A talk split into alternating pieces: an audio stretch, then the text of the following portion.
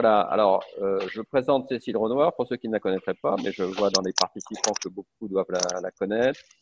Donc, Cécile est, professeure de philosophie au, Centre Sèvres, faculté jésuite de Paris. Euh, elle enseigne donc euh, dans plusieurs écoles, à l'ESSEC, à l'École des mines de Paris et à Sciences Po. Euh, elle, a fondé, je crois, le campus de la transition, elle en est la responsable. Et enfin, elle a publié plusieurs ouvrages, dont 20 propositions pour réformer le capitalisme et éthique et entreprise. Et ces réflexions, je crois que plusieurs d'entre nous les, connaissent et ils sont tout à fait intéressés par ces réflexions. Et donc, ça nous a paru, euh, dans, dans le cadre de notre cycle, où, comme vous l'avez vu, on invite des personnes euh, d'origine et de parcours très diversifiés, ça nous a paru tout à fait intéressant euh, d'avoir une discussion avec elles sur la transition écologique aujourd'hui et aussi sur voilà, la réflexion sur comment, comment l'accélérer, comment la, la rendre plus, plus concrète, sans doute, euh, voilà, je crois qu'il y a beaucoup, beaucoup de points qui méritent d'être euh, discutés. Voilà, donc Cécile, je te passe la parole pour le temps qu'il te, te faudra. Merci Géraud et bonjour à toutes et tous. Euh, très contente de, voir les visages. C'est vrai que c'est plus agréable de, voir à qui on parle et, et puis je reconnais l'un ou l'autre visage connu. Donc bonjour notamment à, celles et ceux que je connais que j'ai pas vu forcément depuis longtemps. Euh, alors, j'ai choisi de parler finalement de, l'expérience du campus de la transition et du manuel de la grande transition, qui est un peu euh, un des fruits de l'aventure du campus, et, euh, donc ouvrage qui vient d'être publié là aux éditions des Liens qui libèrent, et qui est le fruit d'un travail collectif. voilà. Alors pour, situer le, projet du campus de la transition, en fait, l'intuition que j'ai eue il y a quatre ans, euh, c'était un peu à, la faveur d'une relecture de mon propre cheminement, c'était de me dire, bon, ben, ça fait des années, je travaille un peu au croisement de, euh, des enjeux euh, d'analyse de ce que font des, filiales de multinationales dans, différents pays du Sud et réfléchir donc au capitalisme mondialisé en essayant de bah, voir les leviers pour euh, notamment les acteurs économiques que sont les, multinationales et poser euh, la question des nécessaires régulations, euh, des, des, instruments de mesure et d'évaluation qui pourraient permettre voilà, de favoriser des, modèles économiques à la fois soutenables et, équitables. Bon, et puis donc tout ça étant lié à une activité de recherche et d'enseignement dans différentes, écoles et en fait, je me suis dit, mais au fond, ce que je vois côté euh, multinational ou euh, grandes écoles et universités, mais j'étais plus euh, donc en lien avec des écoles, c'est le côté gros paquebot, avec des déclarations d'intention, sans doute de plus en plus de convictions, enfin au moins affichées vis-à-vis des enjeux de la transition écologique et sociale, et puis une certaine inertie ou une, grosse difficulté à bouger et à la hauteur des, des enjeux. Et donc, en fait, je me suis dit, mais euh, notamment en réfléchissant aux enjeux du côté de l'enseignement supérieur, euh, bah, pourquoi ne pas créer une petite structure qui permettrait, euh, alors qu'évidemment ne serait pas en concurrence avec les écoles et les universités, mais qui permettrait d'être comme un laboratoire de ce que peut être une mise en transition dans un lieu, sur un territoire, et qui permettrait d'accueillir des formations et de proposer des parcours qui soient pas à la fois pas hors sol euh, et qui prennent à bras le corps donc, euh, les, enjeux de, donc, de ce que dans, le manuel on appelait grande transition, c'est-à-dire en, en, soulignant le fait qu'il s'agit d'articuler les enjeux écologiques, économiques, sociaux, culturels, citoyens, politiques, euh, voilà, donc ça c'était un peu l'intuition première du campus. Puis je me suis dit, euh, euh, bah, je vais tester cette idée auprès d'amis, connaissances, des personnes comme Gaël Giraud, Alain Grandjean, voilà, d'autres avec lesquels je, travaillais depuis pas mal d'années. Et en fait, tout le monde m'a encouragé à voir ce qui pouvait être fait. Et de fil en aiguille, je suis allée aussi passer quatre mois au Schumacher College, qui est une petite université dans le Devon, enfin, qui est rattachée à l'université de Plymouth.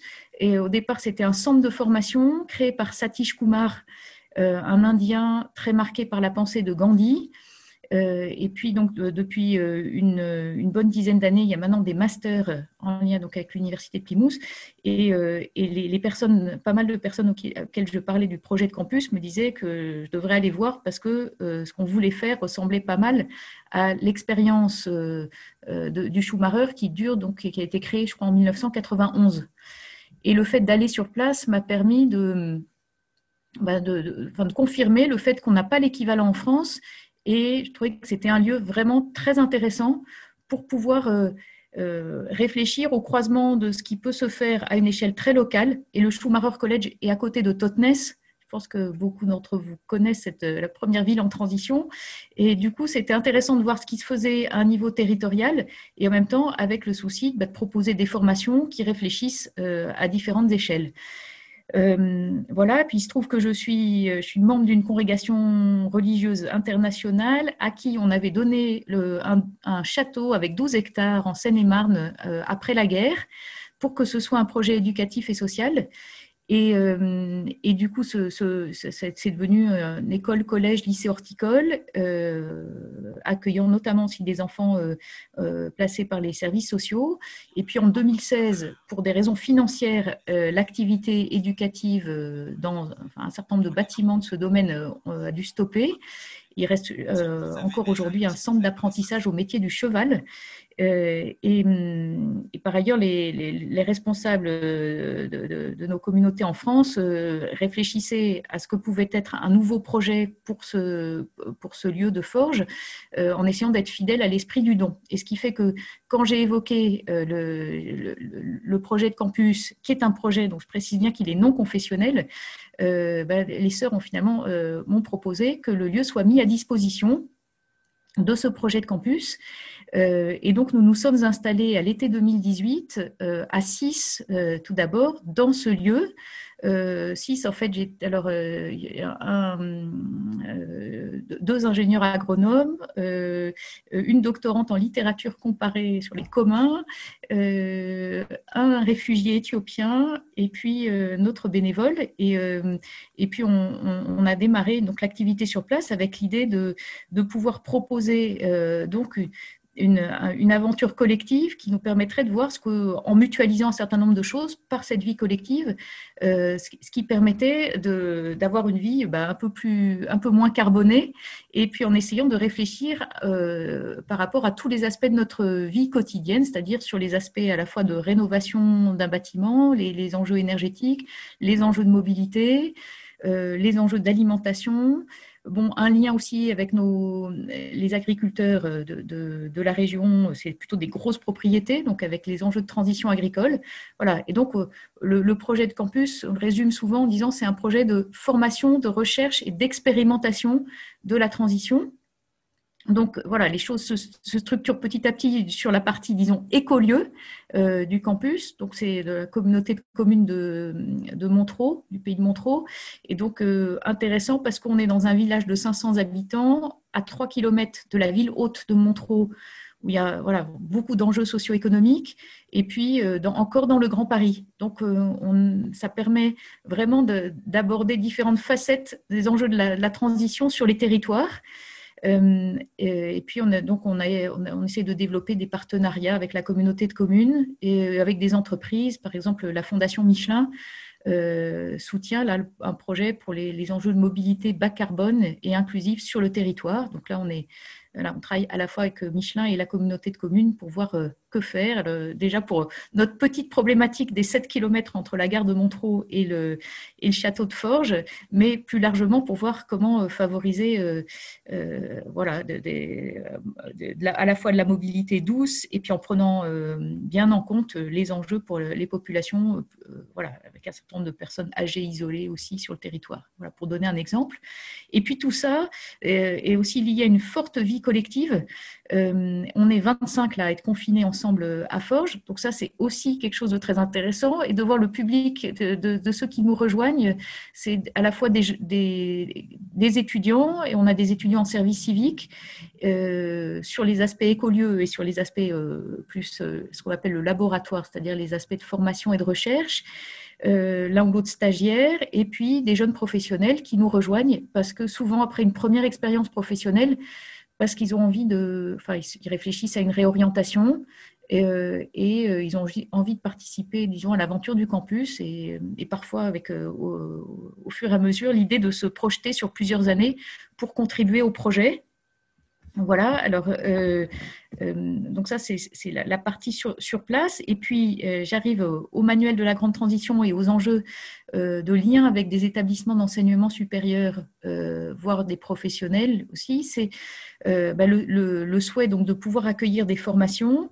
on a commencé à le faire dans la première année d'installation sur place en accueillant l'un ou l'autre cours délocalisés au départ de un de Centrale, un de l'ESSEC et puis, on a organisé avec le mouvement Colibri une formation sur deux mois qui avait réuni euh, en avril-mai 2019, euh, euh, je crois qu'ils étaient 22 étudiants, enfin il y avait une vingtaine d'étudiants et trois professionnels, avec, bah, je pense, un, mix entre les compétences plus particulières du mouvement Colibri, notamment bah, sur les enjeux liés à la permaculture, réflexion sur la gouvernance, et puis de notre côté, bah, euh, une, une, analyse des enjeux euh, à la fois éthiques, la question des, modèles économiques, la, question des communs, et donc proposer un, parcours assez généraliste, mais qui permettait à des étudiants de différents horizons de alors participer à cette vie collective et de réfléchir à leurs orientations professionnelles.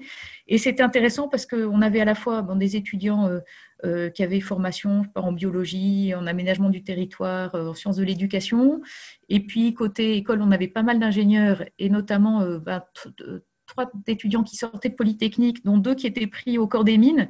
Et là, c'était vraiment intéressant de voir dans la diversité du, public de cette formation, les discussions qui existaient entre les uns et les autres, euh, euh, les uns euh, voulant en gros aller vers la, haute fonction publique et, essayer de, en gros, de, changer les choses de l'intérieur ou en, envisageant de travailler aussi dans, des grands groupes. Et puis un certain nombre désirant s'installer dans un écolieu ou dans une petite ville, voilà, pour favoriser plutôt une transition territoriale. Euh, et, ça, je pense que ça dit quelque chose de, du souhait du campus d'être vraiment euh, au carrefour de différentes euh, sensibilités et se dire que ce n'est pas forcément l'une contre l'autre, mais qu'elles sont complémentaires. Et, euh, et puis, voilà, après, on a aussi beaucoup de débats sur les moyens d'action euh, sociale et politique. Il y a certains de ceux qui nous rejoignent qui militent à Extinction Rebellion ou, euh, voilà, ou dans, des, dans, ce type de mouvement, et d'autres qui sont voilà, dans des logiques un peu différentes, parfois soit beaucoup plus implantation locale ou une perspective plus réformiste, on va dire. voilà, donc le, campus est un peu un, carrefour de différentes sensibilités et du côté des, enjeux de formation euh, dans l'enseignement supérieur, ben, cette, première année d'expérience euh, nous a conduit à ce que je, grâce à l'intermédiaire de Nicolas Hulot, je rencontre la ministre de l'enseignement supérieur et surtout son directeur de cabinet, Nicolas Castoldi, directeur de, cabinet de l'époque, et qui a euh, en fait, en gros, en, entendant parler du campus, on a dit mais au fond, vous êtes un lieu hors système euh, alors comme dirait Frédéric Worms, on est interacadémique ou interuniversitaire, euh, et, euh, et, il trouvait qu'on pouvait être un, lieu intéressant pour pouvoir former ce qu'il appelait des têtes de pont. Et, de fil en aiguille, ben, il nous a été demandé au, campus donc de, coordonner l'écriture d'un livre blanc sur les enjeux de l'enseignement supérieur face à la transition écologique et sociale. Et euh, alors du coup, on a, on a travaillé toute l'année dernière avec, euh, au départ, un, noyau d'une douzaine d'enseignants-chercheurs avec lesquels on, on, a réfléchi à ce qui est devenu la trame en fait du manuel de la grande transition. Euh, je, vais, ensuite évoquer brièvement le contenu de cet ouvrage.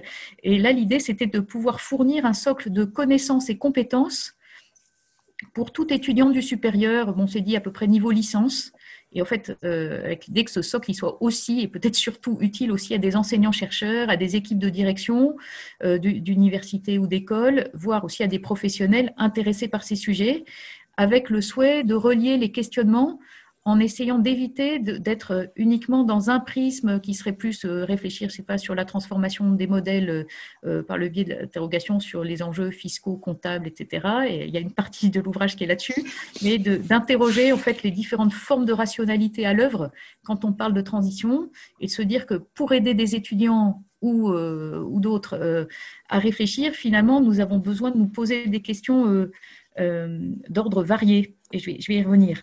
Et donc, il y avait une partie donc, du travail de l'année dernière qui était ce, la réflexion et la conception de cet ouvrage très transdisciplinaire.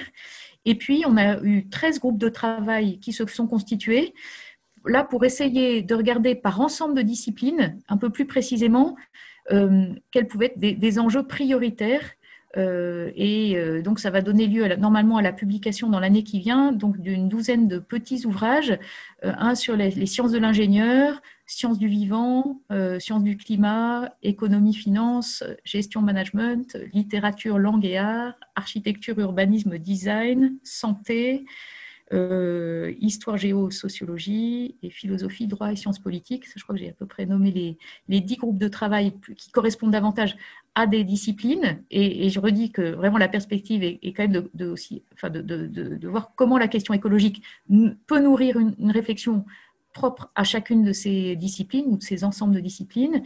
Et puis, il y avait deux groupes euh, transversaux, un sur les questions de pédagogie et un sur la vie des campus. Euh, pour se dire, ben, voilà, il suffit pas évidemment de fournir des enseignements un peu différents. Enfin, encore faut-il ensuite le, faire à partir de, notre, notre initiative évidemment et une parmi beaucoup d'autres. Hein. Et puis euh, de regarder les enjeux de vie des campus et se dire ben, comment ça se passe à la fois pour les enseignants chercheurs euh, avec toutes les contradictions qu'il peut y avoir. Enfin, ça, je vois très, très clairement à l'ESSEC où il y a d'un côté maintenant une volonté d'avancer pour que le le campus ou les campus euh, soient davantage euh, verts et, prendre à bras le corps un certain nombre d'enjeux liés à l'empreinte écologique et, les enjeux carbone, mais, et puis des enjeux sociaux, mais en fait, quand même des profs qui sont évalués en fonction de la participation à des colloques où ils traversent l'Atlantique pour parler un quart d'heure, enfin, et plein de, contradictions, et puis aussi dans la manière d'évaluer la recherche, etc. Enfin, là, on pourra en parler longtemps, mais donc voilà, ce travail collectif, donc qui a réuni à peu près 80 personnes, donc à peu près 70 enseignants-chercheurs et puis une dizaine de professionnels et euh, quelques étudiants du mouvement pour un réveil écologique. Euh, ça a été une très, enfin, euh, oui, un, je dirais, voilà, un bon projet collectif pour, alors pas du tout prétendre à une quelconque exhaustivité, mais chercher à pointer un certain nombre d'enjeux structurants pour des transformations euh, qui ne soient pas cosmétiques euh, dans le monde de l'enseignement supérieur, mais, euh, mais aussi en lien avec les préoccupations sur la transformation des modèles économiques, donc aussi la question des, des, changements du point de vue du travail.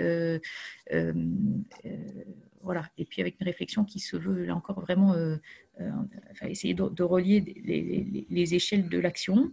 Euh, alors si je dis juste un mot pour terminer euh, sur le, manuel de la grande transition, je disais qu'on a essayé de, réfléchir de façon transdisciplinaire et, euh, en fait on a proposé une réflexion à partir de six portes, on a utilisé six termes grecs Bon, euh, alors après, on, est, euh, il y a eu beaucoup de débats pour savoir si c'était une bonne chose d'utiliser ces termes ou pas. Je pense qu'ils ont le mérite d'aider à, retenir un peu les, six portes d'entrée.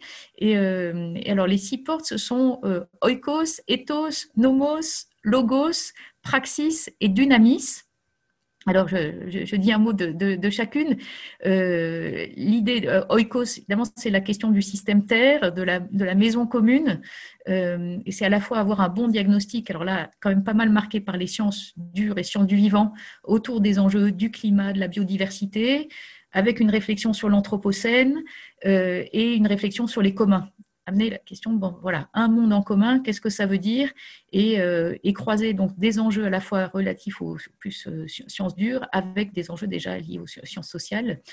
Euh, voilà, donc ça c'est la, porte oikos. Ensuite, la porte ethos, c'est bah, comme son nom l'indique, donner des, des ressources de discernement éthique pour réfléchir, alors sans prendre parti pour une perspective éthique particulière, mais donner, enfin, montrer que se poser des questions avec une perspective éthique est essentiel et en essayant de, bah, de, réfléchir à la fois aux enjeux de, comme dirait Ricoeur, la vie bonne dans des institutions justes. Qu'est-ce que ça veut dire que d'envisager un monde et une vie désirable pour euh, aujourd'hui et demain. Donc, parler à la fois de la question de, euh, de la justice des institutions et euh, des, des modèles de bien vivre, en réfléchissant aussi aux responsabilités de différents types d'acteurs. voilà, donc ça c'est la porte ethos. Nomos, bon, ce sont à la fois bah, la question des modèles, la question des métriques, des règles du jeu, de la régulation, donc du droit de la transition, et aussi les enjeux de gouvernance ou de démocratie écologique. Euh, voilà, alors ça, évidemment, tout ça est quand même assez concentré, mais donc cette porte-là, c'est quand même beaucoup les enjeux à la fois économiques et euh, euh, juridiques et politiques. Et puis la porte logos, c'est d'abord une réflexion sur les mots que nous utilisons. Euh, les mots de transition, développement durable, etc., qui sont évidemment peuvent être très fourre-tout, euh, très vagues, pour faire un peu le, la, question des récits de la transition et notamment reprendre le récit du développement, développement durable, en soulignant comment il a pu être aussi très récupéré dans une ligne néolibérale. Euh, qui ne permet pas forcément de bien montrer les, tensions entre des objectifs prétendument complémentaires euh, voilà, ou, pouvant euh, marcher ensemble. Euh, et puis, une réflexion dans, cette, dans ce chapitre sur les rationalités et en montrant ben, l'importance à la fois bah, des sciences, et là aussi avec un peu euh, un petit développement sur la question des fake news, etc.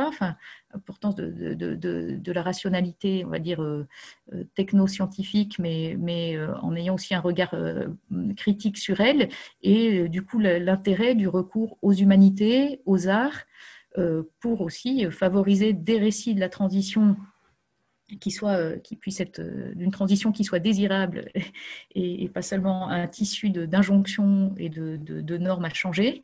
Euh, voilà pour la porte logos. Ensuite, praxis, bah, c'est évidemment s'intéresser aux enjeux de, l'action. Je redisais sur la question des différents types d'acteurs et des échelles de l'action. parler des formes du travail et d'une réflexion sur bah, cette évolution du, travail. Et on termine ce chapitre par une enfin, poser la question de, la violence et, des, euh, dans les enjeux, que j'évoquais tout à l'heure, de, mobilisation euh, sociale et politique. Euh, voilà. Et puis enfin, la porte d'Unamis, c'est sur les enjeux de reconnexion à soi, aux autres, à la nature. Alors, on a quand même un peu des débats parce que dans notre France laïque, le mot même parfois de spiritualité dans les universités fait peur. Euh, et, ça fait que certains sont très, très euh, voilà, préoccupés qu'on ne mélange pas les registres. Mais en même temps, on se disait que c'était quand même très important de faire droit à cette dimension relative à ce qu'on peut, enfin, à la fois aux enjeux d'éco-psychologie et d'éco-spiritualité. Euh, et puis, et, dans ce chapitre, on termine l'analyse par, enfin, par un peu de, la collapsologie d'un côté, et puis de, des enjeux de résilience ou de transformabilité, comme disent un certain nombre de chercheurs euh, en sciences du vivant. Et on termine avec les enjeux de pédagogie adaptés euh, à cette reconnexion justement euh, à la nature, au territoire et aux autres. Voilà, voilà pour le, parcours de, ce manuel. Donc, donc c'est vraiment chaque fois on a travaillé. Alors, on était quatre à coordonner le, le travail. Donc, Christophe Goupil qui est physicien, qui est, directeur adjoint du LID, le laboratoire interdisciplinaire des énergies de demain à l'Université de Paris. Euh, et puis euh, Christian Koenig, qui est euh, ancien professeur de, de, management et stratégie à l'ESSEC et, qui a été bon, aussi qui est terminé comme directeur des relations internationales, donc il y a une bonne connaissance du monde des, des grandes écoles et des universités. Et puis Rémi Beau, qui vient d'être pris au CNRS et qui est, qui est philosophe et, et, ayant beaucoup travaillé sur les questions de philosophie de la nature.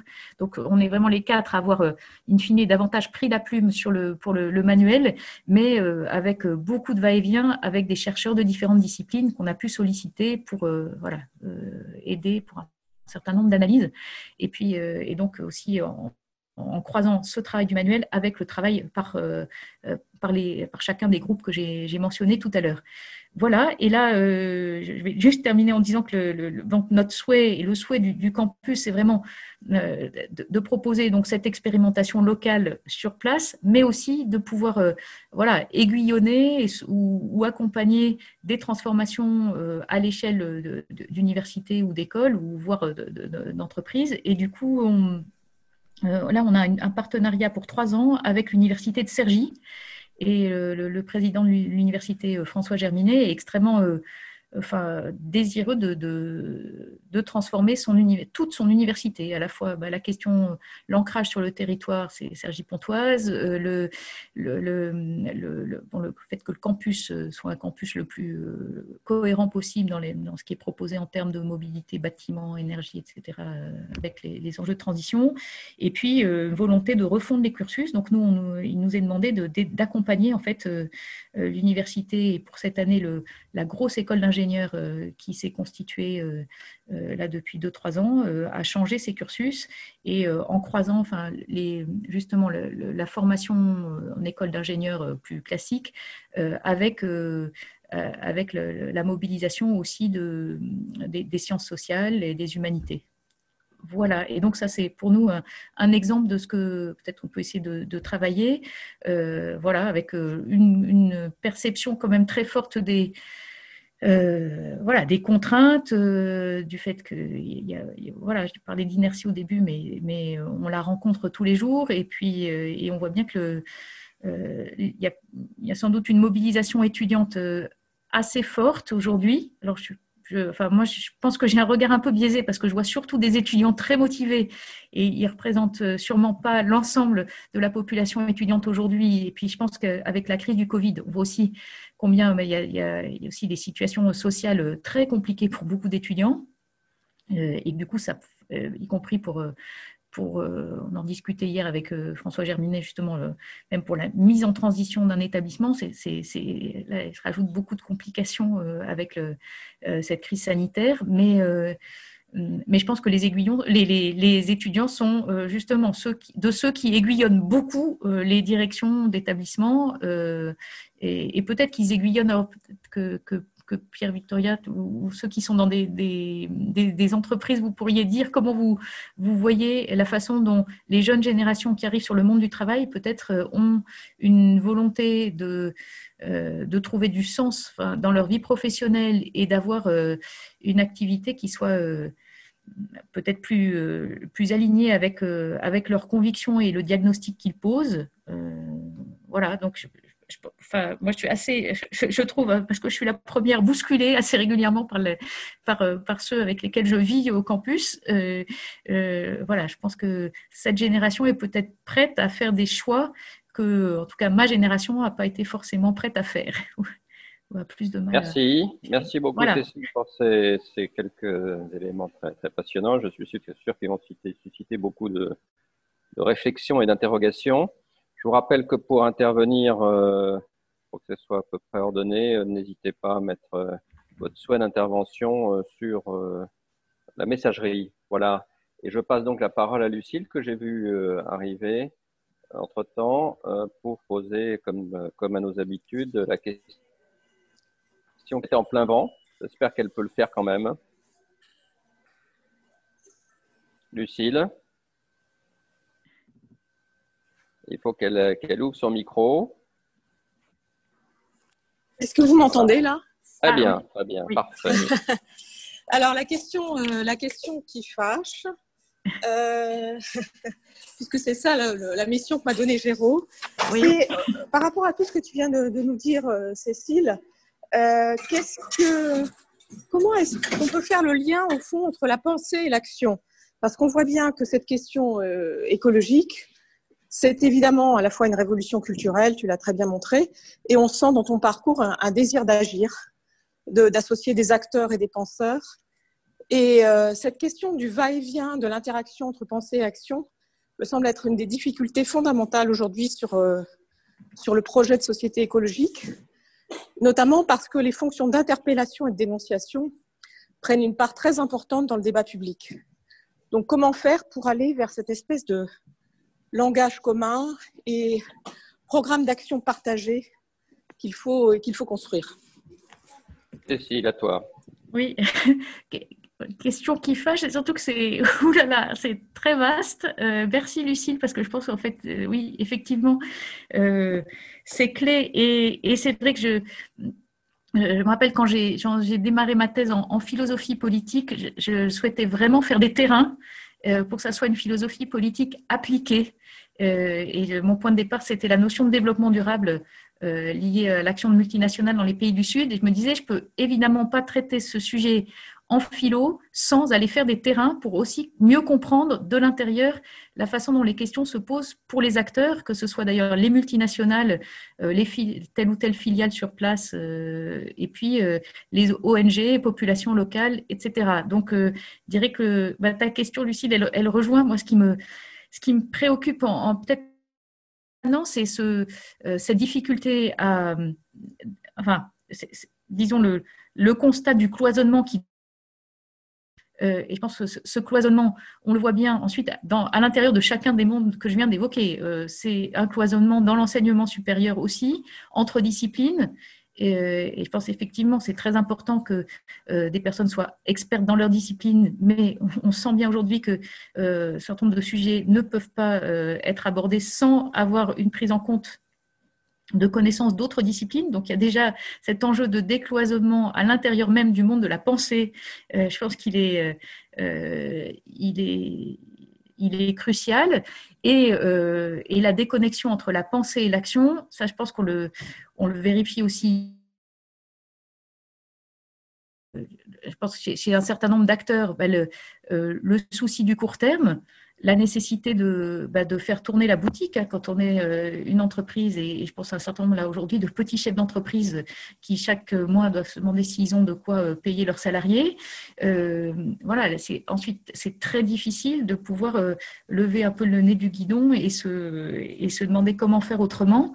Du coup, bah, moi je dirais que pour moi, un des enjeux, alors si je, je reprends peut-être une euh, une, proposition euh, d'analyse des situations euh, qui, est faite par l'ancien directeur de la recherche de Hewlett Packard, qui s'appelle Bill Sharp, qui a développé une méthode qu'il appelle les trois horizons, alors que moi j'avais découverte au Schumacher et en fait qui est pas mal utilisée en Angleterre euh, dans différents domaines, enfin, par des entreprises, des associations ou des territoires pour réfléchir à des sujets.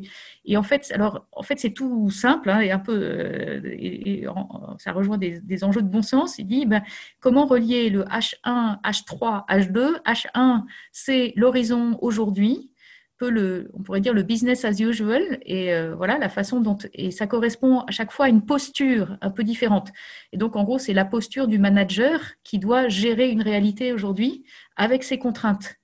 Et puis le H3, c'est l'horizon désirable, souhaitable. On pourrait dire bah, le monde qui réalise les ODD, euh, etc. Enfin, le monde tel que chacun d'entre nous peut le, euh, peut le concevoir comme un horizon euh, à viser ensemble euh, pour, euh, pour bâtir des sociétés où il fait bon vivre. Et là, donc ça, c'est le H3. Et évidemment, la posture là, enfin, le, c'est plutôt celle du, à la fois le visionnaire, mais qui peut être justement le militant aussi d'ONG, celui qui porte fortement le souci du monde à, à, faire advenir. Et puis le H2, c'est justement le, ce qui va permettre de passer du H1 au H3. Donc c'est la question des étapes nécessaires pour, euh, y arriver. Et, euh, là, Bill Sharp fait une distinction entre ce qu'il appelle des, euh, étapes de l'ordre du H2- ou du H2+. C'est-à-dire, en gros, le H2-, c'est on fait quelque chose, mais c'est tout changer pour que rien ne change. Ou, et le H2+, c'est le pas, même petit, qui peut être porteur d'une vraie transformation structurante pour la suite. Et du coup, pour répondre à la question, il me semble que quand on commence à réfléchir de cette façon-là, eh bien, euh, souvent, quand même, les penseurs sont euh, assez, euh, enfin, peuvent être séduits par l'horizon H3 parce que se dire, ben voilà, comment je décris le monde souhaitable. Et donc là, et c'est facile de penser une réalité qui n'est pas encore advenue. Enfin, en tout cas, on peut se projeter intellectuellement dedans. Mais la question, c'est aussi de savoir comment ben, on définit des étapes Et, quand on commence, à mon avis, au niveau de ce H2, justement, euh, euh, on a la capacité à relier eh ben, la vision du H3 avec euh, comment on s'y prend du point de vue à la fois des technologies souhaitables, du point de vue des, méthodes de, management, etc. Et, le fait de, de pratiquer justement des, sessions dans lesquelles on met ensemble des personnes qui sont euh, voilà qui, ont différentes positions dans la société ou et qui portent différentes sensibilités et qu'on les invite à euh, ensemble se mettre dans une position H1, H3, H2, ça peut donner euh, des choses intéressantes. Alors bon, vous allez me dire ça, ça reste encore une démarche. Voilà, qui n'est pas forcément encore très concrète, mais pour l'avoir vécu et pour essayer de le pratiquer dans le cadre de formation ou autre, euh, je pense que ça peut aider à, relier justement des enjeux de diagnostic plus intellectuels avec euh, la question des contraintes euh, de, terrain. voilà, pour, je pense que chacun d'entre vous aurait plein de choses à dire sur ce sujet. Merci. En tout cas, nous, à la Fabrique biologique, l'ensemble des, gens qui, qui, travaillent, etc., on est bien convaincus de, du lien entre H1, H2 H3 et de l'importance du H2 qui, à notre avis, oui. du H2, qui, à notre avis, sur laquelle les réflexions restent encore tout à fait euh, euh, imparfaites. On essaye d'y contribuer modestement, mais qui restent tout à fait imparfaites. Alors, je passe la parole à, trois personnes successivement. Sylvain Boucheran, puis Sylvain Rotillon, puis Pierre Victoria, en leur demandant, c'est la règle du jeu entre nous, hein, vous le savez bien, pour que chacun puisse parler, d'être relativement court. Voilà, euh, Sylvain Boucheran.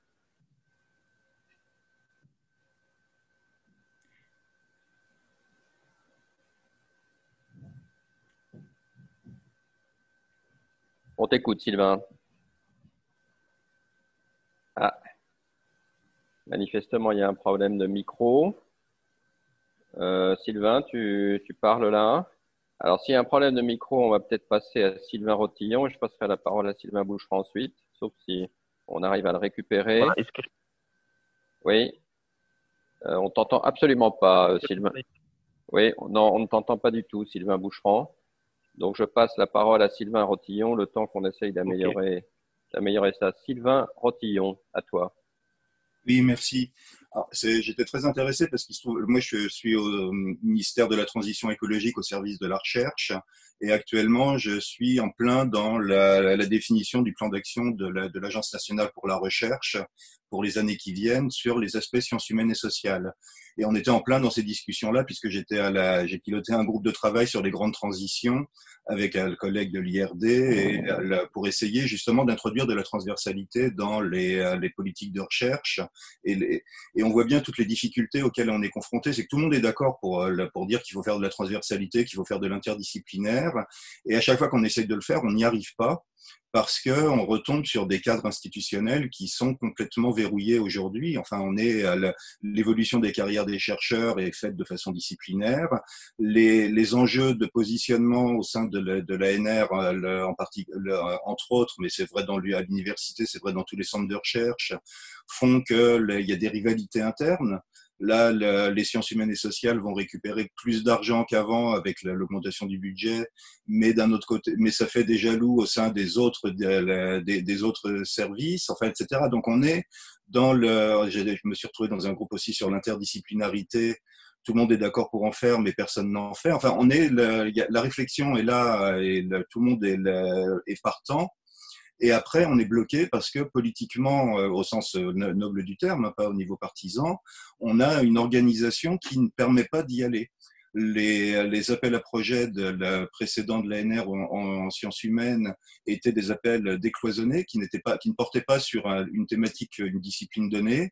On revient aujourd'hui sur les appels disciplinaires parce que c'était de fait excluant pour tout un tas de disciplines les humanités n'avaient plus leur place dans, le, dans, le, dans les appels à projets de l'ANR. Donc voilà, on est, enfin, c'est, c'est vraiment une situation sur mm. laquelle euh, c'est les points de, de, blocage, comment on arrive à lever ces points de blocage, à avoir une autre organisation et euh, comment on met politiquement en place une autre organisation. Aujourd'hui, je, je trouve qu'on est dans une situation très très bloquée. Euh, voilà. Merci beaucoup. Alors, Pierre Victoria. En ouvrant ton micro. Voilà, j'ouvre mon micro. Bonjour à tout le monde, bonjour aux, deux Sylvains, puisqu'on se connaît bien. Euh, trois, trois, trois petites remarques.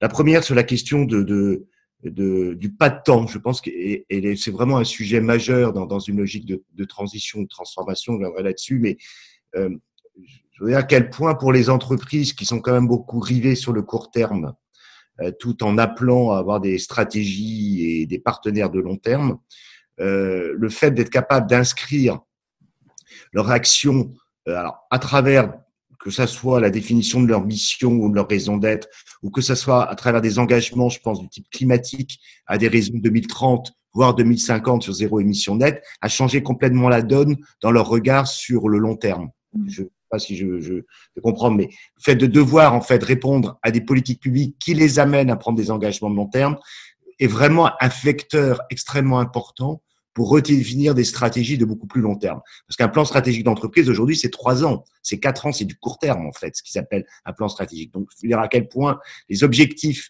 euh, environnementaux et, et, et d'où la question d'ailleurs euh, de la nécessité de la régulation dans une logique de transformation euh, est, est, élément de reprendre ce, ce, pas de temps sur le long terme. Deuxième chose pour dire ce que disait Cécile sur euh, la question des salariés. Moi aussi, je suis très frappé que je fais partie d'une génération qui, dans le fond, ne mélangeait pas les genres, c'est-à-dire euh, euh avait, un, comportement euh, de citoyen qui s'arrêtait à porte de l'usine ou du bureau, comme elle avait souvent aussi un comportement de consommateur qui n'était pas toujours en lien avec son comportement de citoyen. Euh, c'est pas du tout le cas dans les nouvelles générations. Et c'est ça qui est très très frappant, c'est-à-dire qu'ils revendiquent leurs opinions et leurs idées, y compris sur les lieux de travail, qui pour nous, y compris parce que c'était un lieu de, de subordination, donc de discrétion, on faisait et on mettait de côté nos propres opinions dans notre travail quotidien. Donc je pense que ça c'est vraiment un élément clé, je trouve, de d'évolution euh, d'évolution générationnelle. Puis ma question, elle était plus sur la question transition transformation. Je note que dans, dans, dans, le manuel, vous appelez ça le manuel de la grande transition, là où euh, le comité 21, que je participe par ailleurs, a fait un rapport sur la grande transformation. Euh, je vois que l'entreprise à laquelle j'appartiens, et je, je, suis vraiment pour rien, c'est le moins qu'on puisse dire, a, a, a, adopté le concept de transformation écologique. Euh, je, je, je m'y retrouve plus très bien. C'est pour moi la, la, question de la transformation. Dans le fond, elle peut pas être complètement qualifiée parce qu'elle renvoie à des transformations de différents acteurs. C'est-à-dire que c'est à la fois les, les, transformations des politiques publiques, c'est transformations des citoyens, c'est transformations des acteurs. Donc, je voudrais que, est-ce qu'on peut qualifier une transformation ou est-ce que le mot de transition n'est pas plus au niveau de la responsabilité, notamment d'un acteur économique, plus en lien avec la réalité de son pouvoir à agir Merci beaucoup, Pierre. Alors, je redonne la parole à Sylvain, qui nous est revenu avec un lac de montagne à l'arrière, donc je, de, dont je le félicite. À toi, Sylvain. Super, bon, bonjour, désolé pour les petits bugs. Merci hein, Cécile pour, pour l'intervention. Du coup, tu, tu, tu, as un petit peu euh, évoqué la, la difficulté de faire bouger l'enseignement supérieur. Alors, est-ce que ça veut dire, et en lien avec la question de Sylvain, finalement, il faut, il faut sortir des modèles d'université, de grandes écoles qu'on a aujourd'hui. Est-ce que tu penses que ton initiative, elle est quelque part un peu un accélérateur, euh, peut-être un peu un incubateur et que demain, et demain étant à court terme cette fois, on arrive à transformer un peu le modèle de, formation et d'éducation euh, pour avoir cette dimension un peu plus intégrée sur l'ensemble des, des, des, des, thématiques. Est-ce que, enfin, voilà, quelle est un peu ta vision là-dessus? Est-ce que, est que le modèle peut se transformer? Est-ce qu'il faut complètement l'abandonner et partir sur autre chose? Ce serait un peu la, la question. Peut-être pour rebondir sur ce qu'a dit Pierre, on a vu un tout petit déjeuner, on a vu un petit déjeuner très intéressant organisé euh, par la fabrique qui était euh, où était invitée Catherine Larère et elle avait réagi sur le mot de transition. Je ne sais plus si certains de vous étaient là et en disant finalement tout le monde est d'accord pour la transition écologique, mais on se rend compte que là où on n'est pas d'accord, c'est que une transition c'est un chemin pour aller vers quelque chose et que finalement là où on est un petit peu moins d'accord, c'est de décrire vers quoi va cette transition et que techniquement la transition était censée être quelque chose de très court pour passer d'un état à un autre et qu'on discute assez peu finalement de l'état euh, dans lequel on va. Voilà. Peut-être que tu veux réagir aussi à ça. Merci en tout cas. Merci. Euh, Cécile, donc quelques réactions. Ne te sens pas obligé de réagir sur tout. Et si tu peux réagir de manière relativement courte pour qu'on laisse la place à d'autres interventions. Merci. Oui. Alors, euh, peut-être pendant les, les remarques et questions des deux Sylvains un peu ensemble. Ben, je pense que le, bah, le campus c'est vrai peut-être qu'il peut jouer un peu un rôle d'accélérateur. Je pense que c'est comme ça, par exemple, que euh, François Germinet, à l'Université de Cergy, nous demande d'accompagner parce que du coup, c'est aussi mettre à disposition d'une université des ressources justement qui ont été travaillées par un ensemble euh, d'enseignants-chercheurs. Et, du coup peut-être que euh, puis parfois c'est nul n'est prophète en son pays de temps en temps d'avoir des gens qui sont à la fois un peu de l'extérieur mais qui, alors on prétend pas du tout arriver avec des solutions euh, et, encore moins toutes faites mais de pouvoir proposer des ressources pour aider et pour qui sont en fait qui vont rencontrer l'appétence d'un certain nombre d'enseignants chercheurs à faire un peu différemment. Et là où je, peut-être euh, en, écho à ce que disait Sylvain sur la difficulté euh, à changer le monde de la recherche et, l'enseignement, j'ai un peu l'impression que c'est plus facile dans les écoles d'ingénieurs parce que justement, il y a beaucoup plus de marge de manœuvre en termes de, de maquettes d'enseignement, c'est ce que je, je, crois comprendre, de, et, et, du coup, ça favorise, et peut-être que c'est potentiellement un peu la même chose du côté euh, euh formation en économie, gestion, en tout cas, visiblement, pour le, par rapport euh, à ce qui est possible du point de vue euh, du statut des écoles d'ingénieurs en tant que tel, ça, m'a l'air d'être plus facile de pouvoir intégrer euh, des aspects inter, interdisciplinaires dedans que dans un fonctionnement d'université parfois très, qui est très cloisonné et dans lequel c'est ça, la carrière des chercheurs n'est pas valorisée en fonction de leur contribution à des projets interdisciplinaires. Et là, moi, j'en discutais, pour vous donner un exemple, on vient d'embaucher euh, une jeune euh, chercheuse euh, qui a enchaîné déjà plusieurs postdocs pour être chef de projet par rapport à, ce, partenariat avec l'université de Cergy. en fait, elle avait une bourse Marie Curie pour deux ans et elle a arrêté au milieu de sa bourse parce qu'elle était déçue de ce qu'elle faisait. Et en fait, ce qu'elle me dit, elle dit qu'ils sont beaucoup de jeunes enseignants-chercheurs euh, enfin, en plus avec déjà des bonnes publications, des choses, mais qui euh, ne veulent pas jouer ce jeu-là parce qu'en fait, euh, on les oblige à avoir quand même un certain type de publication qui ne correspond pas pour eux justement à ce qui va être transformatif ou transformateur. que, et, et, là, moi, je, dans les 25 qui sont confinés avec moi, il y en a au moins quatre jeunes docteurs qui ne font pas une carrière académique et qui ont plein de compétences, mais qui veulent bosser sur les low-tech de façon très concrète. Et c'est moi qui essaye de leur dire, mais vous savez, il faut qu'on arrive à documenter, à accompagner d'un point de vue scientifique ce qu'on fait justement ces expérimentations locales avec le souci du changement d'échelle, parce que c'est ce genre de choses aussi qui peut être utile par rapport à la mise en transition. Et là, du coup, je, rebondis sur, le, sur les enjeux de transformation-transition. Ben, je euh, rejoins bien là ce, euh, sur ce que, ce que tu viens de dire, Sylvain, sur le, le fait de transition. C'est vrai que c'est une transition vers quoi? Et c'est là peut-être que discuter sur le H3, finalement, euh, comment est-ce qu'on conçoit ce, ce, ce H3 d'une manière un peu plus précise? Et du coup pour euh, se mettre d'accord sur des chemins et puis euh, discuter, débattre sur une pluralité de chemins vers le H3 et du coup le, sur la transformation. Moi, je sais pas après, je trouve tous ces termes, tout dépend de comment on les comment on les définit et, ce qu'on en fait. Mais c'est vrai que la transformation, euh, euh, je trouve que le, les enjeux de transformation, euh, en tout cas, il semble être au croisement d'enjeux qui sont vraiment à la fois personnels, il y a des choix personnels, euh, de changement de mode de vie individuel, peut-être aussi changement de, enfin, ce que aussi Pierre tu évoquais de, de, des jeunes générations qui veulent être alignées entre euh, leur engagement euh, euh, comme consommateur, comme citoyen, euh, engagé dans une entreprise, etc. Donc cette, cette dimension plus peut-être personnelle quotidienne, et puis il y a la dimension de la transformation structurelle. Et enfin, moi je dirais qu'il y, y, a une dimension de transformation que certains appellent intérieure ou culturelle, qui est de l'ordre des comment nos représentations à la fois euh, individuelles et collectives, qui vont nous permettre de, euh, de nous dire que oui, nous, nous pouvons euh, voilà, nous projeter dans un, dans, dans, un autre type de fonctionnement euh, collectif et, et, que c'est souhaitable. Et je trouve que ces trois types de transformation, ils rencontrent la question du monde de l'entreprise, oui, mais peut-être moins directement, un peu comme tu l'évoques, Pierre, le, le, rôle plus précis de l'entreprise face à la question de l'évolution des modèles économiques de stratégies euh, et de, de, formes de travail qui soient euh, adaptées à la transition. Donc, de fait, moi, j'aime mieux parler de, transition et de grande transition pour faire droit à, ces aspects à la fois écologiques, économiques, sociaux, culturels, et puis parler de transformation en termes plus individuels, structurels et euh, culturels. Voilà. Mais ça n'engage que moi. Merci Cécile. Donc je repasse la parole à, trois nouvelles interventions en leur demandant là aussi d'être bref. Jean-Jacques Fresco, puis Sarah Mouette, puis Damien Bourreau. Jean-Jacques, à toi. Euh, non, moi, c'était pas, c'est pas une, un souhait d'intervention, Jérôme, c'était juste euh, une demande de précision sur des références sur euh, ce concept des trois horizons, parce que j'ai un peu googlisé pendant que vous parliez, et je trouve que des trucs qui parlent de, de, management un peu, un peu, un peu bourrin, si j'ose dire. Euh, si, voilà, si on peut, si vous avez un lien, un truc, voilà. Oui. Il y a un petit tout. Ouais. Oh, pardon. Je, on va prendre les trois interventions, puis tu répondras. Sarah Mouette.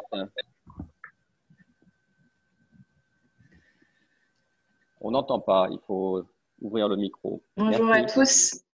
Euh, donc euh, représentante de la jeune génération, euh, pour un peu expliquer mon expérience par rapport au, doctorat. Moi personnellement, j'ai voulu en faire un, mais c'était un peu compliqué parce que j'étais issue d'un master sociologie et philosophie politique en recherche, qui, enfin, qui, j'avais besoin de, creuser les choses parce qu'en fait, même en master, on n'est pas assez interdisciplinaire. Et du coup, j'ai fait aussi un master professionnel en même temps anthropologie et métier du développement durable. Et quand je suis arrivée au doctorat, euh, je voulais bah, croiser déjà l'anthropologie et la sociologie, c'est pas possible. On m'a dit il faut que tu te cales sur un des deux, donc c'est déjà premier obstacle.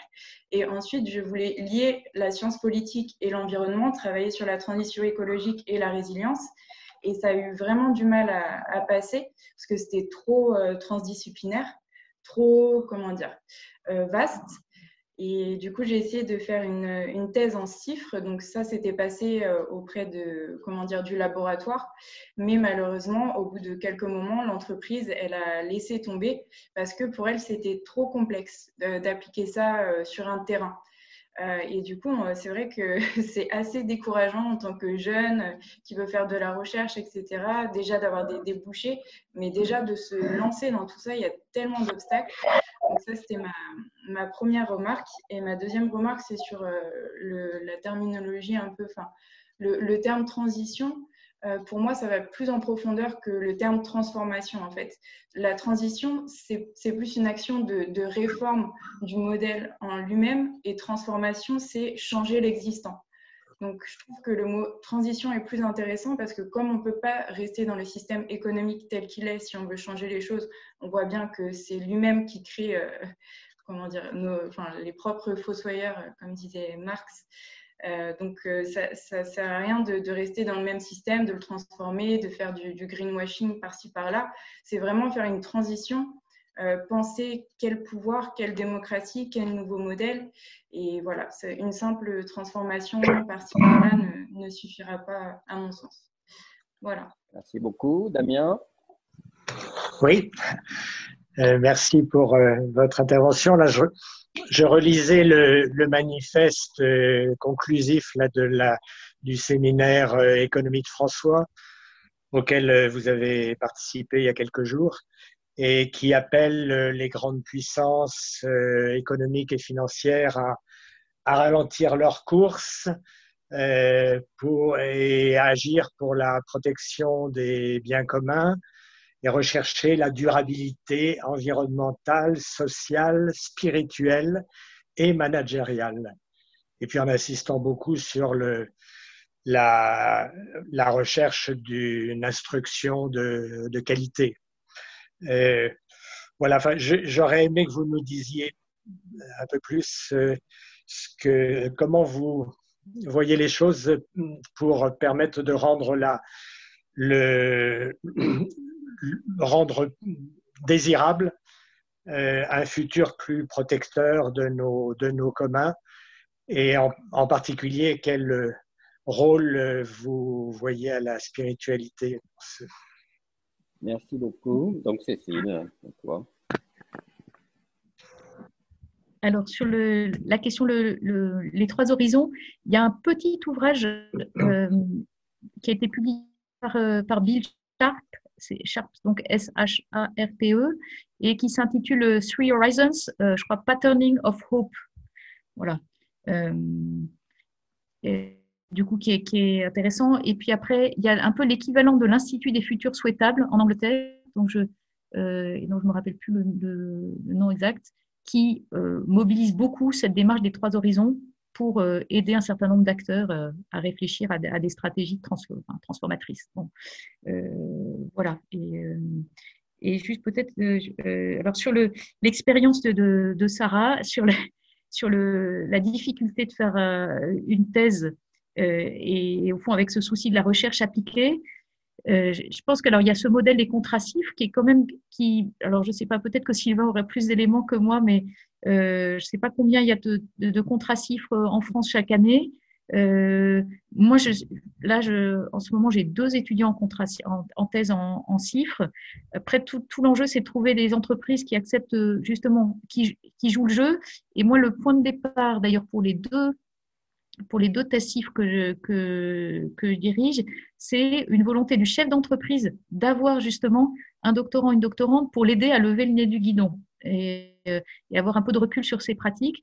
Et, euh, et puis des chefs d'entreprise très très soucieux euh, du fait qu'il puisse aussi y avoir un temps suffisant pour la, pour la recherche euh, et pas se dire que c'est euh, un salarié à bas coût voilà, pendant, pendant trois ans. Donc, mais c'est sûr que euh, voilà, c'est, je pense pas facile de pouvoir trouver de quoi euh, réfléchir peut-être sur des sujets un peu moins appliqués euh, dans des bonnes conditions de, de recherche, mais je sais pas, trop ce que je peux dire de plus. Et après sur le débat, trans, enfin utiliser le mot transition ou transformation, là encore, je pense que euh, ce que vous avez dit, Sarah, bah, c'est euh, c'est très légitime, mais, mais je pense qu'on peut aussi euh, on, on, pourrait un peu inverser les choses et, voilà, du moment que je, pense qu'on on essaie d'expliciter euh, ce qu'on met sous, sous, le, sous, le, sous le terme de, transformation, de transition, euh, je pense que c'est ça qui, est, euh, qui, souvent manque. Et, euh, et alors pour le rôle de la spiritualité, moi, je pense que le, alors la spiritualité au sens le plus large, on pourrait dire que c'est peut-être le, au fond, qualifier le, le rapport à l'altérité, le rapport à plus grand que nous. Euh, euh je crois que c'est Monique Castillo qui parlait en temps de puissance d'inspirer, ce que je trouve une belle manière de, parler de la spiritualité. Donc ça, dans un sens très large. Et là, je pense que c'est, ou pour parler comme Ricoeur, c'est ce passage d'une dimension éthique à une dimension supraéthique et, pour moi, c'est la spiritualité, elle permet d'aborder la question du mal, de l'absurde, euh, de ce qui ne peut jamais être euh, ben, pris vraiment par un, raisonnement quel qu'il soit, euh, et, qui ouvre à une expérience euh, peut-être intime, la capacité à donner du sens, même à l'intérieur de, situations les, plus douloureuses ou absurdes. Et là, pour ceux qui, connaissent ou qui ne connaissent pas, de, ce point de vue-là, le journal de Etty Ilsoum, qui est une jeune femme juive qui a écrit son, un, journal euh, en fait euh, personnel et spirituel pendant deux ans avant d'être euh, envoyé à Auschwitz est un journal absolument magnifique pour décrire enfin ce voilà le, cheminement intérieur qui a été le sien et de et c'est voilà elle je crois que je cite à peu près exactement ces paroles disait la, la vie est belle dans son absurdité. Pour peu qu'on y ménage de la place à tout et en fait faire droit donc à ce que un autre euh, résistant euh, allemand euh, Bonhoeffer disait à propos de la polyphonie de la vie, c'est-à-dire cette capacité à pouvoir relier les dimensions et, à donner du sens. Et alors après, parliez de, de, ce, cette, je sais pas comment faut dire, symposium économique François qui a eu lieu, qui devait avoir lieu à Assise là, euh, il y a 15 jours et puis qui a été largement en distanciel et qui réunissait des jeunes euh, donc là, chrétiens, euh, à la fois entrepreneurs, des étudiants des chercheurs en économie et en gestion, avec l'idée de dire bah, comment dans le prolongement de Laudato aussi, euh, les chrétiens, mais pas seulement, sont appelés à, euh, jouer un rôle pour une transformation euh, des structures économiques et des, manières de faire. Euh, moi, je pense que la spiritualité, elle peut jouer un rôle très important du point de vue de ce que je mentionnais tout à l'heure comme transformation intérieure euh, et qui, peut aller de pair aussi avec, pour certains, sont plus à l'aise peut-être avec le, le registre de l'éco-psychologie, travailler sur ses émotions aussi, euh, affronter bah, parfois le sentiment euh, euh, d'impuissance ou de colère qui peut nous saisir face à, ce qu'on voit autour de nous et, qui nous, et qui nous dépasse et qui peut parfois nous submerger. Et ça, voilà, je, vois pas mal de jeunes qui me disent combien, ben voilà, ils sont parfois très angoissés du monde qui est devant eux. et donc, je pense que cette dimension spirituelle, elle peut nous aider euh, à, traverser euh, cela et à vivre mieux ensemble. Après, euh, voilà. Et ensuite, je pense que le, le, pape le, une manière d'aborder les choses qui serait aussi sous l'angle philosophique, de dire que, par exemple, ce qui est dans Laudato Si, ce, qui est, ce, qui est, proposé, c'est une, anthropologie ou une ontologie relationnelle. Et là, elle peut être vraiment mise en dialogue avec beaucoup de philosophie de la nature aujourd'hui, euh, pour euh, voilà et, donner un fondement finalement ensuite à des pratiques économiques, politiques, euh, sociales qui permettent de valoriser la qualité du lien. du lien entre les, entre les êtres humains avec tout le vivant et avec les écosystèmes. Et, donc, je pense que de ce point de vue-là, les religions peuvent avoir aussi un, rôle à jouer à partir de leur propre tradition. Merci beaucoup. Euh, je vous repasse la parole les uns les autres. S'il n'y a pas d'intervention, moi je vais intervenir euh, sur le, travail à faire sur le futur souhaitable. Euh, je suis très frappé de voir que le monde évolue de plus en plus sous l'impulsion d'un certain nombre de populistes sur une vision du repli, du repli national, du repli local, du repli dans beaucoup de domaines, et du repli euh, qui, qui, qui, se ferme. Et je suis frappé aussi de voir que euh, euh, nous tous, les tenants de la transition écologique, d'une certaine façon, euh, comment dire, on pourrait, notre, ce qui est dit pourrait être interprété aussi comme ça, euh, puisque nous privilégions, à juste titre, euh, les circuits courts, les expériences très locales, etc., etc. Or, euh, je pense que euh, la vision du monde euh, écologique de demain, c'est une vision d'un monde qui reste ouvert et qui reste de contact humain dans le monde. Et, je trouve que ce débat-là entre nous n'est pas en tout cas assez mis sur le devant de la scène pour montrer la différence de cette approche-là avec une approche de repli. Et c'est vrai que quand on entend, par exemple, euh, je ne dis pas que c'est un tort, hein, mais sur, par exemple, sur les transports en avion, le discours écologiste, euh, il est un discours euh, uniquement de repli sur le transport en avion. C'est sans doute légitime, justifié, sauf que on, va dans le même sens que un certain discours populiste de repli dans ce domaine, et qu'on ne dit pas à côté, eh bien, il faut quand même que, y compris la jeune génération, ait des contacts avec les autres, euh, ait des contacts avec d'autres civilisations, d'autres façons de voir les choses. Euh, et ça, c'est un discours totalement absent. Et je pense que c'est un vrai sujet et que ça sera un sujet dans la prochaine décennie. Et donc, je voulais avoir ta, réaction sur ce sujet. Je, réponds tout de suite là. Oui, par exemple, parce que je ne vois pas d'autres interventions, sauf s'il y avait d'autres qui voulaient intervenir. Oui. Euh, préparez vos questions, sans ça, il reste encore un peu de temps. Hein. Alors, moi, il me vient deux choses. Une, pour rebondir sur ce que l'exemple que tu viens de donner du, de l'avion. Euh, alors, c'est vrai qu'il y a ce, euh, il peut y avoir, et chez, ceux qui sont les plus extrémistes, euh, voilà, de dire je, je, ne je, ne prendrai plus jamais l'avion. une de celles avec lesquelles je, vis m'a dit ça il y a deux ans, m'a dit écoute, j'ai choisi de ne plus jamais prendre l'avion, en rajoutant pour que des personnes comme toi puissent encore un peu le prendre. Donc c'était assez beau parce que c'était aussi se dire qu'elle euh, elle jugeait que pour la bonne cause, en gros, euh, c'était peut-être euh, intéressant que je puisse aller encore un peu voyager. Et elle se disait, mais alors elle n'était pas, en plus, et, et, sa mère qui était venue visiter le campus un jour m'a dit, mais en fait elle voulait être pilote de ligne. Donc c'est vraiment c'est donc euh, euh, un beau parcours. Et puis, c'est voilà, celle qui me parlait de ça était une jeune vraiment pleine de vie et pas du tout dans le repli. Mais, ce qu'elle me disait, c'est qu'elle, elle se dit que si euh, il s'agit d'aller dans un autre continent, ben, elle ira en bateau et, du coup, en organisant son emploi du temps pour partir trois mois. Et du coup, un autre rapport au temps et à, à Alors évidemment, fait de la part de, jeunes plutôt avec des têtes bien faites, euh, voilà, des ressources pour imaginer ce qui est faisable, etc., ce qui n'est pas donné à tout le monde. Euh, alors après, moi, je pense qu'il y a peut-être, c'est, pas que du tout ou rien. J'en discutais hier avec le jeune ingénieur qui est en service civique pour nous aider à calculer notre empreinte carbone, parce qu'on s'est dit qu'on travaillait sur trois axes, et notamment aussi un des axes qui est se dire, par rapport aux jeunes qui viennent nous rejoindre pour des formations ou autres, donc peut-être certains viendront d'autres pays, mais on réfléchit beaucoup là-dessus. Est-ce qu'on se dit comment nos formations, on estime qu'elles peuvent peut-être contribuer justement ensuite à éviter des émissions? Parce qu'on aura aidé à, former à des prises de conscience, etc. Donc pour dire, euh, bon, entre le euh, plus rien du tout et euh, les modèles as usual, je pense qu'il y a, voilà, c'est là, c'est ces étapes et qui peuvent permettre de justement réfléchir à euh, des choix écologiques euh, forts et assez radicaux, et en même temps, tout en conservant cette idée de l'ouverture.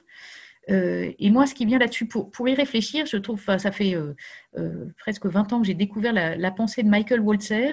Je ne sais pas si vous le connaissez, c'est un philosophe politique américain qui est bon, qui, avait fait, qui est juif et qui avait fait sa, thèse en, fait au croisement de la philo et de l'histoire sur le puritanisme en Angleterre. Bon, et il est extrêmement sensible à l'inscription de toutes nos réflexions dans des, euh, euh, voilà, dans, des, dans des cultures, dans des histoires, dans des cultures politiques, etc. Et il a une manière de, de réfléchir à, ces, à la question éthique, justement, parce que en fait, derrière les, les choix radicaux d'un certain nombre d'écologistes, c'est cette idée que voilà, il faut être à la hauteur des enjeux, donc c'est avec une perspective éthique très forte.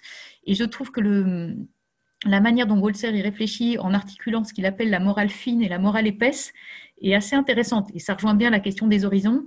Euh, c'est de se dire comment conjuguer le rapport euh, enfin, à l'universel, en fait, ce qui nous rassemble tous au plus profond, une certaine idée peut-être de, de, la liberté, de la justice, de la solidarité, euh, du, soin de la planète et des autres.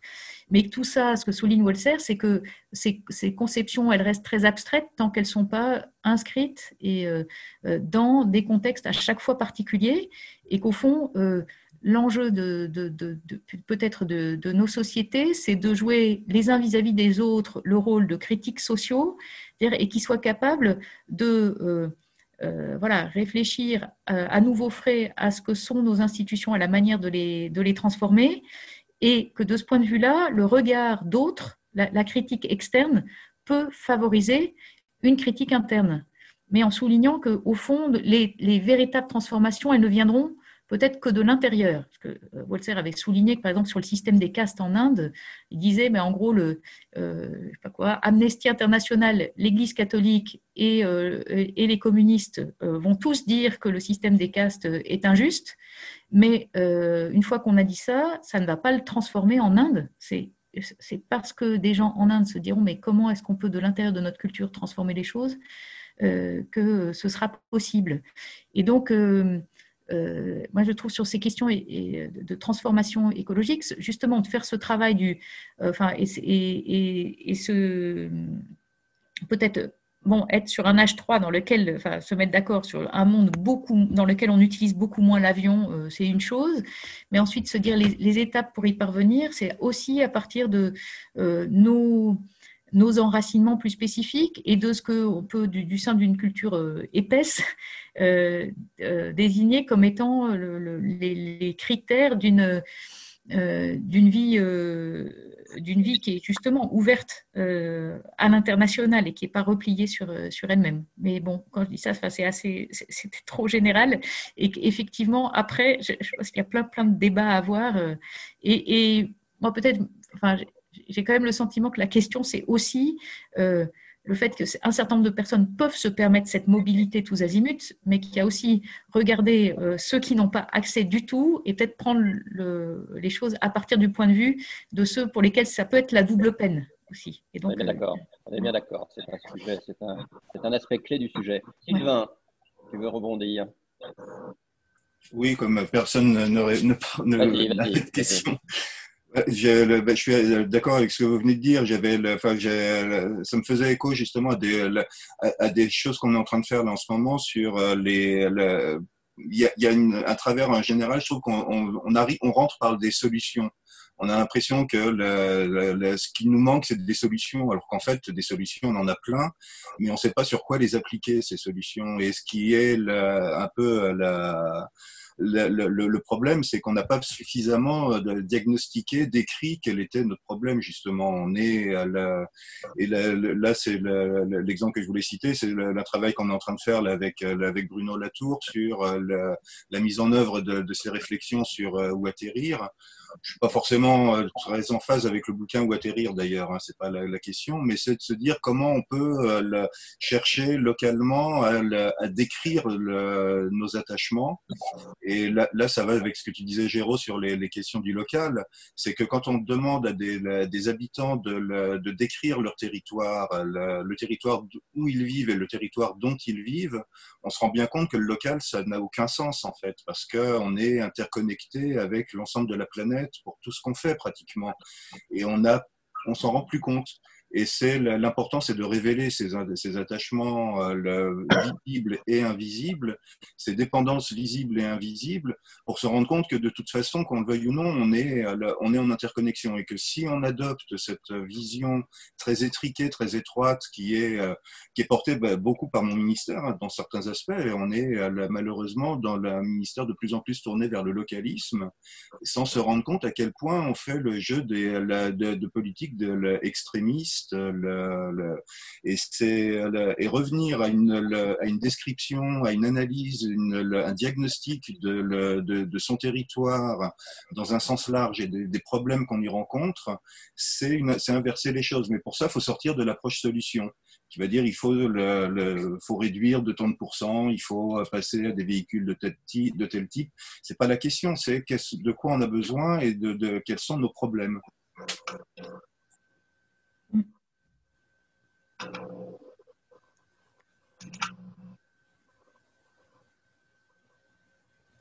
Ah, Jérôme, on t'entend pas.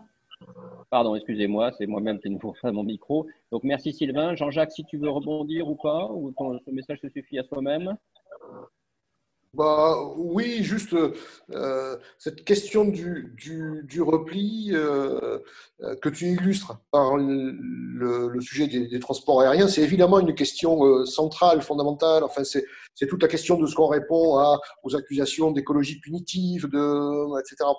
Ok. Euh, pour autant, à mon sens, il est, elle n'est pas dissociable d'une question politique, qui est la question des, des inégalités qui qui bénéficie entre guillemets, du transport aérien. Et il y a ce titre magnifique de, des échos euh, il, y a, moins de deux semaines.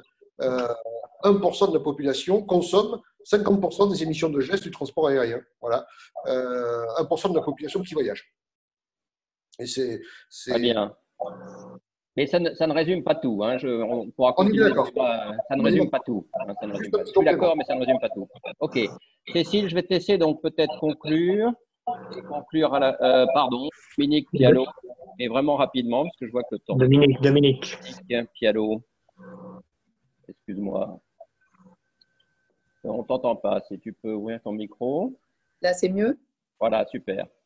Oui, euh, je ne veux pas prendre du temps de parole si on arrive à la fin. Non, non vas-y, vas-y, vas-y. Vas C'était juste euh, deux ou trois petites choses euh, qui me faisaient écho à des exemples très concrets, là où on redescend un peu par rapport à la nature des échanges qu'on vient d'avoir, qui était d'ailleurs très, très intéressant. Je voulais dire que sur l'histoire de la transversalité, et de la pluridisciplinarité. Euh, j'avais eu l'occasion d'échanger récemment avec Kalina Raskin, qui dirige le CIBIOS, qui est le centre d'études et d'expertise en biomimétisme. Elle me disait qu'elle avait euh, euh, accompagné un, un, thésard sur la manière de comment des, organisations, des entreprises en l'occurrence, pouvaient travailler ensemble en, en s'inspirant du vivant et que c'était, ça avait été très très compliqué en fait les échanges entre les différents les directeurs de thèse représentant différentes disciplines. Ils ne se comprenaient pas du tout. Quoi. En fait, c'était ça le plus compliqué dans, le, dans, le, dans la thèse en question. Donc, c'était juste un, un, petit témoignage concret. Et puis, euh, concernant euh, la transformation ou la transition euh, et, les, et, les, échelons de temps de moyen long terme, on reproche beaucoup en fait aux entreprises notamment qui prennent des engagements de long terme de pas tellement s'intéresser et en tout cas de pas tellement expliquer euh, comment ils vont s'y prendre pour aller du point de départ au point d'arrivée et de, au contraire, se complaire dans le point d'arrivée euh, sans trop, euh, pour l'instant, prêter d'attention au chemin pour y parvenir. C'était ça juste que je voulais partager avec vous. Merci beaucoup. Bon, Cécile, je pense que de toute façon, ces débats ne, ne concluent pas comme ça. Donc, je te laisse le soin peut-être de dire un mot et puis de conclure avec, comme d'habitude, euh, le vœu auprès du secrétaire général de l'ONU, le vœu auprès du président de la République et le vœu auprès du citoyen. Voilà, on t'écoute avec beaucoup d'intérêt. Oui, je trouve que c'est un exercice difficile. Alors, euh, bah, merci d'abord de, aussi de beaucoup de, l'échange euh, et de voilà et, en fait en un sens je, regrette beaucoup qu'on soit pas en présentiel comme on dit pour pouvoir avoir une autre qualité d'interaction entre les uns et les autres. Voilà. Donc euh, voilà. et du coup je, bon je, vais peut-être euh, là sur les trois vœux je me disais mais au fond au secrétaire général de l'ONU, il me semble que la vocation de l'ONU, c'est d'essayer de, prendre en charge les, éléments euh, qui peuvent permettre de, justement de, dessiner les chemins d'un monde vraiment en commun. Euh, et du coup, alors c'est peut-être que là, c'est les sujets sur lesquels je, je, travaille ou auxquels je m'intéresse davantage. Il me semble qu'il y a euh, en ce moment, alors il y a la discussion sur, euh, à l'ONU sur un, traité contraignant pour les multinationales. Alors je ne sais pas ce que en pense Pierre ou autre, mais moi je pense vraiment très important de, de pouvoir arriver à une harmonisation des règles du jeu collectif et de voilà. Et ce qui est, en un sens, de, ce, ce traité serait le l'extension de la loi sur le devoir de vigilance française à l'échelle internationale. Alors, je ne dis pas que c'est forcément ça le, seul objectif euh, prioritaire, mais voilà, c'est un exemple euh, d'un besoin ou un autre euh, élément fondamental, c'est la transformation des normes comptables et ça, voilà, est-ce que l'ONU peut être euh, acteur, euh, euh, actif pour promouvoir cette transformation qui est quand même décisive, justement pour pouvoir faire converger pour les entreprises les questions de, la, rentabilité économique et financière avec l'intégration d'éléments socio-écologiques. Euh, là encore, voilà. Donc ça, serait ça mon vœu euh, auprès du, pour l'ONU, euh, auprès du président de la République. Et ben, je lui dirais d'écouter ce, qui, a été dit par la Convention citoyenne pour le climat et que le, le fait à la fois du CARE pour d'ailleurs des, aspects voilà, assez clés de nos vies quotidiennes et puis là en fait de quand même d'enterrer beaucoup de mesures me semble voilà, extrêmement dommage par rapport à ce que Moi, présenter... je t'interromps parce qu'il y a du bruit de retour. Si chacun pouvait fermer son micro, ce serait bien. Hein, vraiment, il y a du bruit de retour. Oui. Oui, euh, je trouve que le, cette, convention citoyenne pour le climat, elle, euh, elle dit quelque chose de voilà. alors là encore, les mesures, elles peuvent être discutables, euh, etc. Mais elles ont le mérite de montrer sur les différents aspects de nos vies quotidiennes combien des transformations sont possibles. Après, je suis aussi tout à fait d'accord avec ce que disait Sylvain, euh, du fait que, euh, en fait, on a déjà beaucoup de solutions. La question, c'est de se poser les bonnes questions, euh, voilà, pour orienter les décisions à prendre. Et, voilà. Mais ce que je donne cet exemple de la convention citoyenne pour dire qu'il y a une espèce de décalage entre un niveau d'intention affiché et puis ensuite le fait de ne pas prendre au sérieux les mesures proposées. Euh, qui continue là encore à nourrir ce discrédit en fait du politique aujourd'hui. Voilà, donc c'est en ce sens-là qu'on parle. Et puis, eh ben, pour les citoyens, euh, je, reviendrai sur ce que j'évoquais de euh, peut-être de, la transformation sous l'angle de transformation culturelle et, peut-être sous l'angle, là en plus dans, dans l'époque que nous vivons, on a beaucoup parlé du prendre soin et je me, au fond, euh, les enjeux de la transition, c'est l'enjeu du, prendre soin de, de, nos proches. Alors, on dit beaucoup, euh, prends soin de toi, de nous-mêmes, mais aussi dans ce rapport aux vivants et aux générations futures.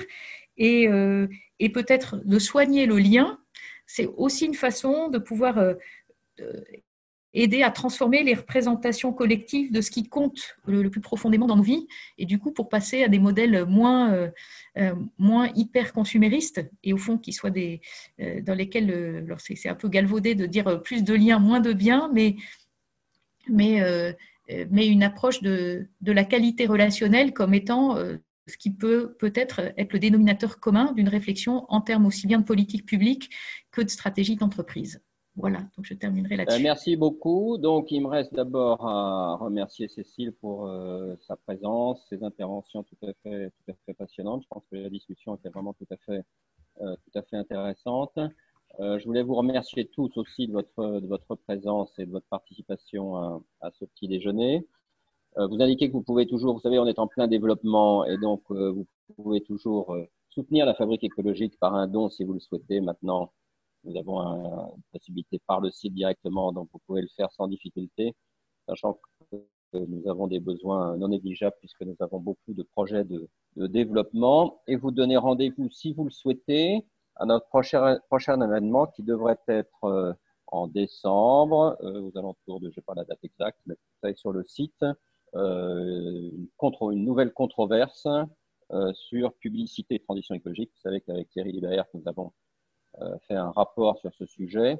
Et l'idée, c'est de pouvoir, pouvoir en discuter avec les différentes parties prenantes lors de cette controverse qui s'annonce d'ores et déjà assez, assez passionnante. Voilà, merci à vous de votre présence et bonne, bonne journée. Et encore nos excuses pour le fait que ce soit virtuel. Et on espère que le plus tôt possible, on pourra revenir en réel autour d'un café et d'un croissant. Merci à vous et bonne journée.